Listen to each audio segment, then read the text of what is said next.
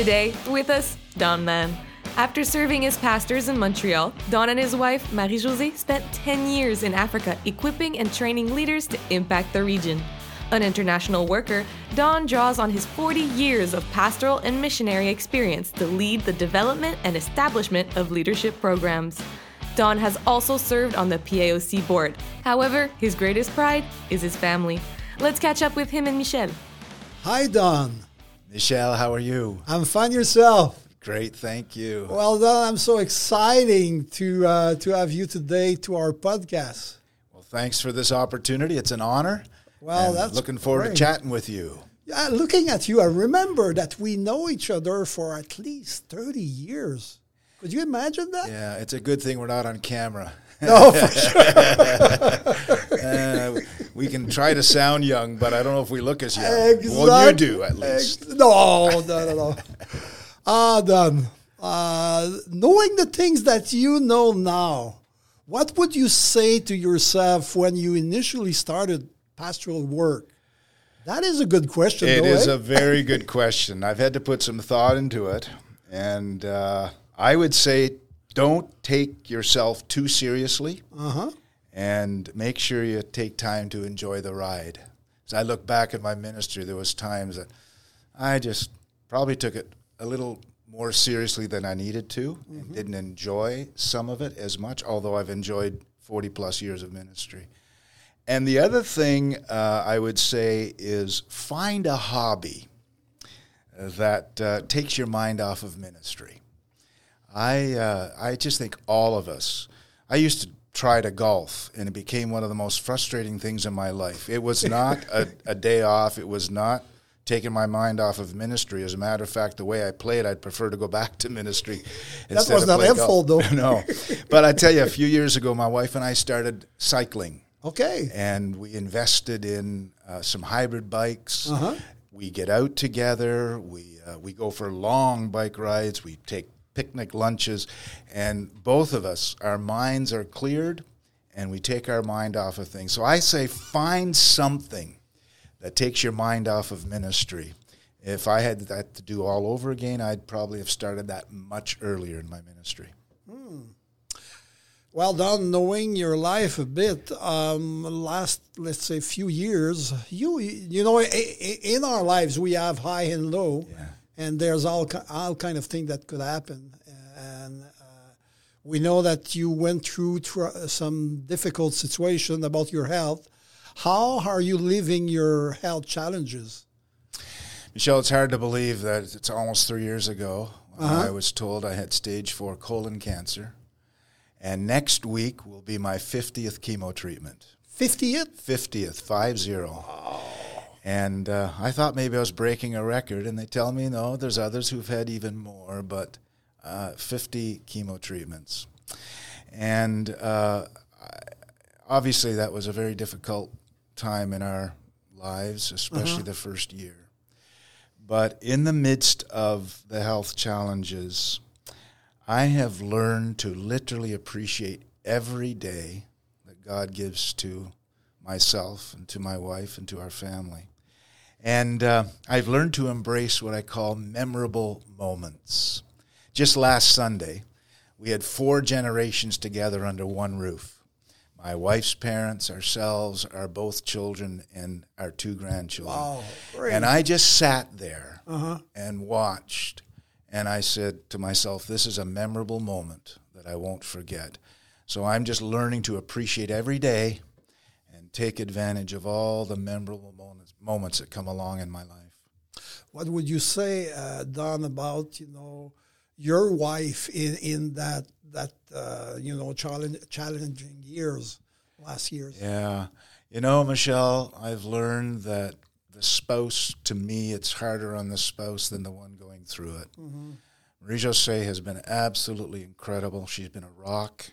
She's had her moments as I've had my moments. But she has just uh, been an incredible source of strength to me and encouragement. And she has journeyed with me every step of the way. And uh, she takes time to investigate things about my medical journey and I things I don't even think of, but she's right there with me. uh, side by side. I'm I'm very grateful for her and her uh, her role in my life. You know, I mean, I think that sometimes when we go through some challenge like that, uh, the Lord, eh, you know, like to uh, to show us little thing. Uh, you know, during during our weeks or, or the, the, days we go through, is there something special that the Lord show you, that for uh, you know, in a specific moment lately? Well, um, this may not sound very spiritual. No, but uh, when I first started this cancer journey, I the odd time I'd have a phone call. It might be a, about ministry or business, and somebody on the other end would say, "Oh, uh, I've gone through a cancer journey as well, and oh, I, I I grew so close to the Lord." And I'd get off the phone, and uh, don't get me wrong, both Marie Josée and I have grown together as husband and wife, and we've grown together in the Lord in these last three years. Mm-hmm. But the odd time I'd say, What's wrong with me? I, I can't say I've necessarily grown the way this person has suggested. And one of the things that we have learned together is that I believe God gives us permission to be human mm-hmm. and to have our moments I've never questioned God. I can tell you I've never questioned God over these last three years. But we've had human moments of just, wow, what's going on?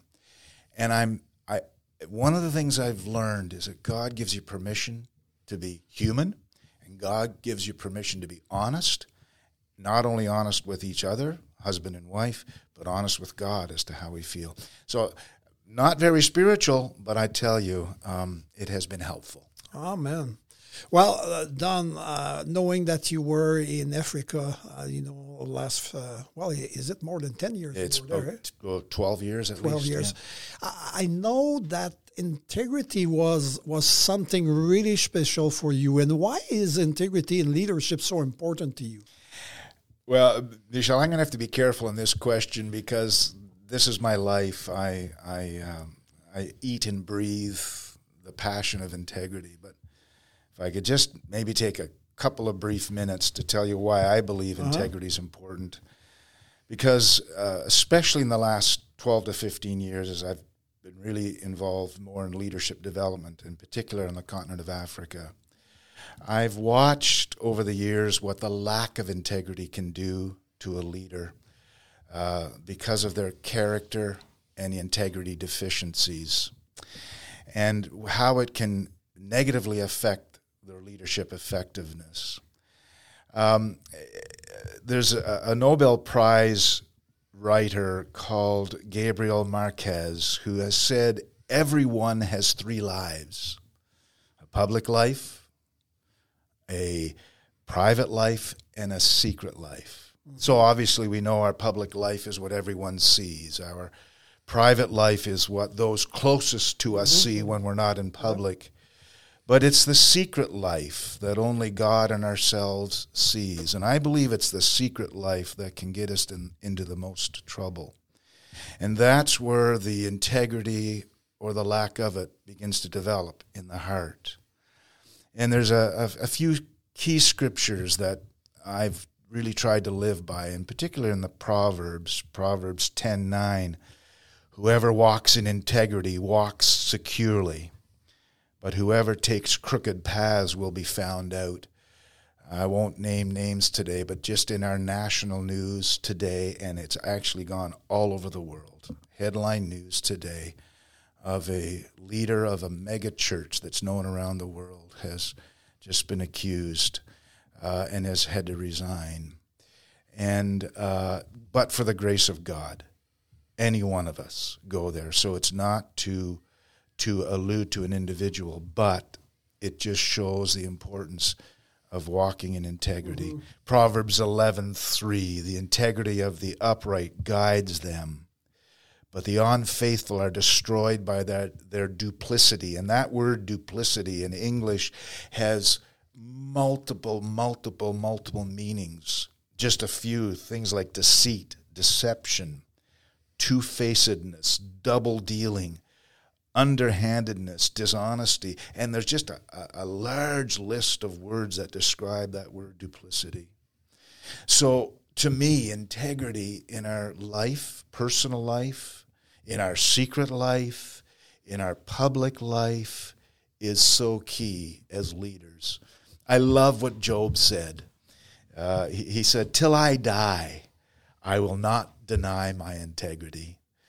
And uh, that's my prayer for my life, mm-hmm. my prayer for leadership, that we would be that kind of leaders who would live integrity until we die. And I'm totally convinced that integrity leads to a lasting integrity. I'm sorry, integrity leads to a lasting legacy. Mm-hmm.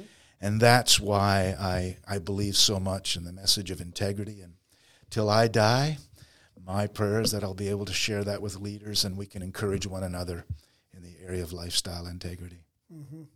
Well, uh, Don, when I'm thinking about what you just said about the public life, people look at you and know what you are doing in the public life.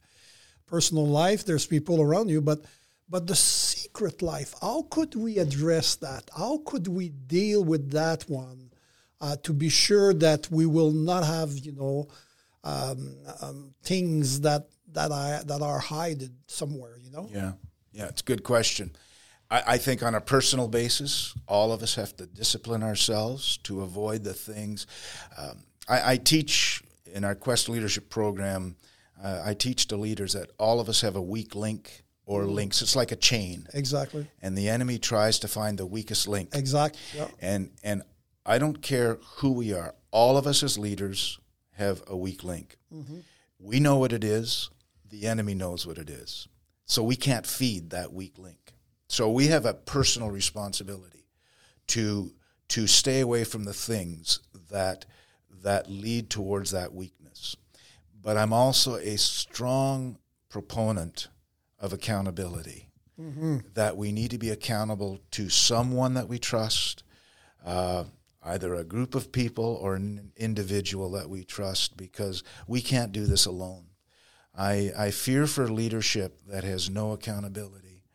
Uh, not only that, that they'll control things, but that their personal life and their private life and their secret life, uh, it'll ultimately be dis- uh, exposed if it's not dealt with.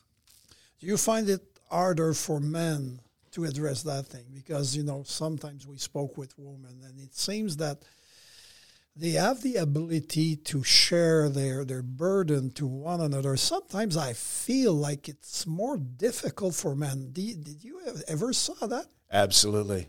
I, when we do our teaching, I, I watch it and I listen and I talk to individuals, and I, for whatever reason, uh, men seem to have a, a harder time with it. I think women and their friendships, they can talk pretty much about anything, but I find for men it's very difficult.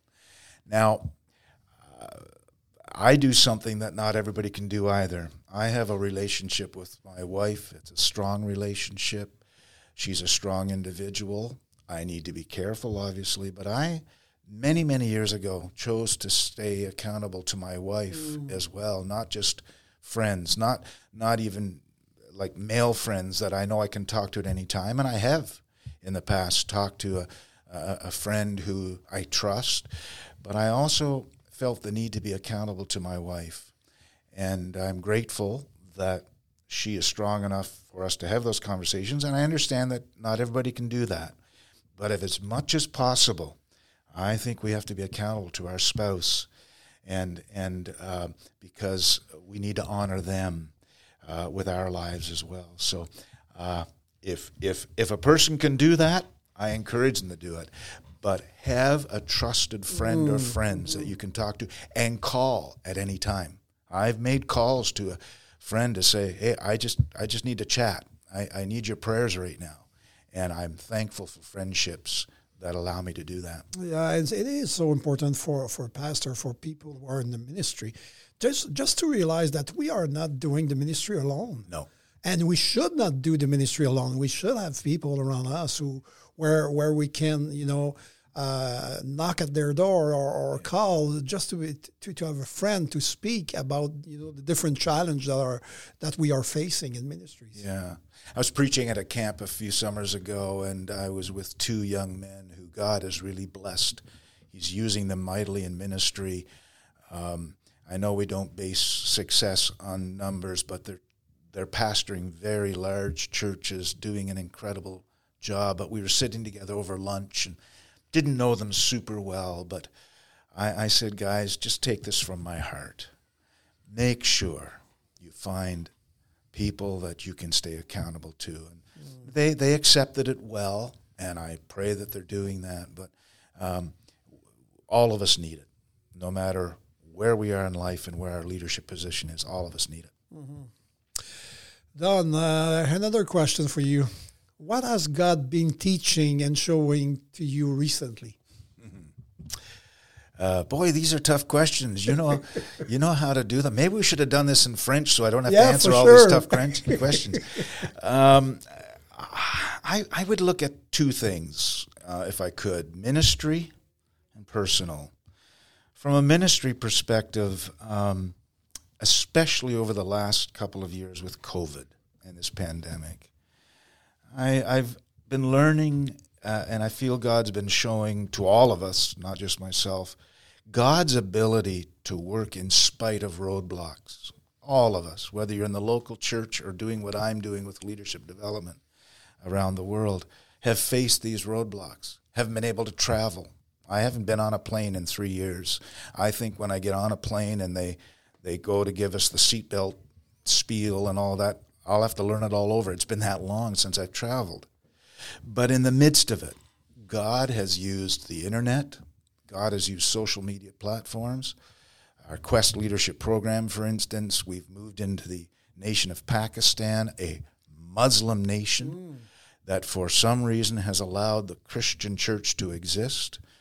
And we, uh, we're having another conference. Uh, it'll probably already happened um, uh, before this podcast is made live but we're having our second conference in Pakistan. Uh, there'll be easily well over a thousand people, and and on social media they're reaching over fifty thousand people, and our Quest conference uh, reaches all of these people. I, Michel, it's the grace of God. I, I have very little to do with that, but it's a reminder that even in the midst of roadblocks, God has His way of His church prevailing and moving forward. And on a personal side, um, I'm learning that my identity is not wrapped up in my ministry. Let me explain that quickly. I find that many of us in ministry, especially people like myself who are getting up there in, in years, I still feel young, but I am 62. Um, I think we begin to fear what comes after active ministry. And if we're not careful, our identity is wrapped up in our ministry. But I'm I'm realizing that my greatest legacy is actually not my ministry, but it's my family and my friends, my spouse, my children, my grandchildren. I, I I've had an incredible blessing of all kinds of ministry, from pastoring to district work many years ago to to now being in missions. I, I'm so grateful. Probably one of the greatest highlights for me and my wife and our ministry was the privilege of pastor Evangel Church just a couple of miles from here in downtown Montreal. 13 incredible years. Mm-hmm. But you know, I realized, Michel, that outside of a few people that are still in the church, really, very few know who I am anymore. Mm. My identity is not in my ministry. It has to be in the legacy that I will leave for those coming behind me, especially my family. So that for me is what God's really been teaching me in the last little while. Wow, I really like it. Well, Don, uh, on on the, let, us go on the funniest side of it, okay? Uh, what was your funniest altar call, and what happened? uh, in the months that followed. I, I, hope I'm not going to offend some of your listeners here. I don't think so. But uh, I'll, I'll, take us back to my evangel days. okay. we had a, a, woman that started coming into the church. It's a long story. I'll make it very short. Uh, she started coming into the church, and she was from the streets. And uh, we discovered that she was a heroin addict and was living on the streets. But she'd come in on a Sunday morning, and on one Sunday morning, I invited people to the altar, and I was praying for them. And as I got closer to her, I heard her saying to the people around her, the pastor's sexy, eh? The pastor's sexy, isn't he? So as I got closer to her, I called her by name and I said, That's enough. I don't want you to talk that way anymore. She looked at me and said, Well, don't you think you're sexy? Well, it was uh, a very difficult moment uh, at the altar to how do we deal with this. But, you know, a few months later, we got news that she was in the hospital, and my visitation pastor and I went to see her. And because she was in the hospital and drug free, she was completely cohesive. And that day, my visitation pastor and myself had the privilege of leading her to the Lord just mm. days before she passed away. Mm-hmm. And I have to confess to you because we discovered not only was she a heroin addict, not only was she HIV positive and living on the streets, I found it very difficult in the hospital bed to reach out and, and touch her. God used my visitation pastor to uh, look at me in the eyes in front of her and say, Don, the power of a touch. And I asked God's forgiveness, and He reached out and took one of her hands, and I mm. took the other, and had the privilege of leading her to the Lord. So wow. she didn't come to the Lord at the altar but she did come to the Lord on her deathbed, and I'll never forget it. Wow.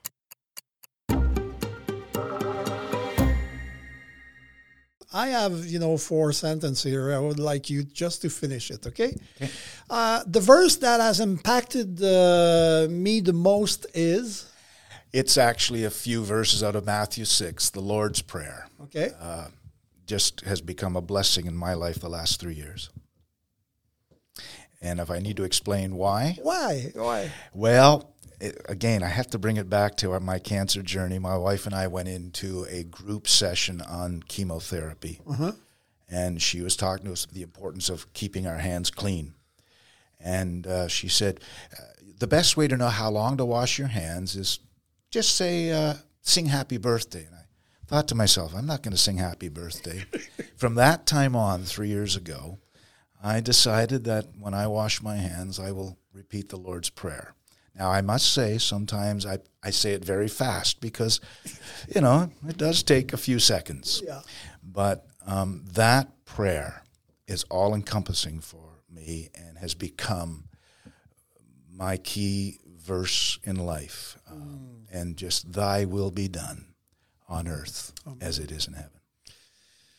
The next one what I love the most about ministry is I love watching people come alive and grow through the Word of God, through transformation. I, I just I just love it. I could say more there, but that's enough. I just love watching people come alive and grow. Excellent. Another one, I would say to the next generation to not be afraid to sit with the older generation and ask them questions. Uh, and coming back to what we said a few minutes ago, make sure you have an accountability system in place. I can't say that enough. But we need generational conversations. I've watched it in my children. I'm thankful. They just had us over recently and they invited in some mutual friends who are uh, are twice their age. And I sat and listened to their conversations and the advice that was asked and the feedback one to the other. I, I was so thrilled by it. And, and I just I just say to this young generation, don't be afraid to sit with the older generation and ask them the questions. Mm-hmm. And the last one, my definition of ministry is. If I could if I could just take a minute on this, because yeah, this, no I, I think of all the questions you've asked me today, this to me would be the toughest, because there are so many definitions of leadership. I, I, one author has suggested he collected 350 collect, uh, different definitions of leadership.